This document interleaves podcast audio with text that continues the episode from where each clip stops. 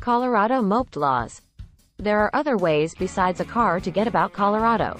Mopeds are a popular alternate mode of transportation during beautiful weather. Mopeds are more fuel efficient than cars, emit fewer fuel emissions, and are simpler to park in cities. You must abide by all relevant traffic laws if you intend to ride a moped anywhere in Colorado. What is a moped? Mopeds are referred to as low-power scooters under Colorado law. A self-propelled vehicle with no more than three wheels is considered a moped in the state. When driven by an engine, a moped has a cylinder capacity of no more than 50 cubic centimeters or a wattage of no more than 4,476 watts, if electric. Colorado law sets out special rules for this class of vehicle. Do you need a special license to drive a moped in Colorado? You need a valid driver's license or minor driver's license in Colorado to operate a moped. But, unlike a motorcycle, operating a moped does not require a specific class of license. Do you have to wear a helmet under Colorado moped laws? In Colorado, if you are 18 or older, you are exempt from wearing a helmet while operating or riding a moped. Even if you are a passenger on a moped, you must wear a helmet if you are under 18. It is in your best advantage to wear a helmet even though Colorado law does not mandate you to.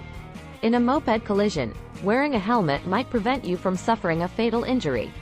Can you drive a moped on Colorado highways?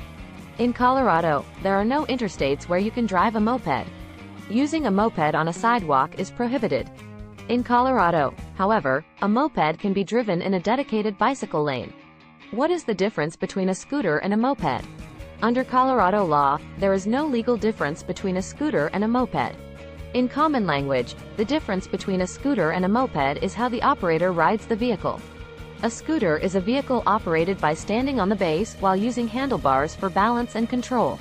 A moped has a chair-like seat with handlebars. Colorado moped laws define vehicles by the engine or motor power. What should I do if I get into a moped accident? You might be able to sue the at-fault driver if you are involved in a moped accident in Colorado. Depending on the circumstances, you may file a claim for property damage, personal injuries, medical expenses, lost wages, and other damages. In the event that an insurance provider wrongfully rejects your claim, you might need to retain a Denver accident lawyer. After a terrible moped accident in Colorado, you may be able to defend your rights and pursue justice with the aid of a personal injury lawyer in Denver. The accident lawyers at Front Range Injury Attorneys help clients recover compensation for injuries sustained due to someone else's negligence. Whether you are injured on a moped, scooter, motorcycle, or other vehicle, we can help. We offer free consultations for moped accident cases, so there is no cost to speak with an attorney about your case.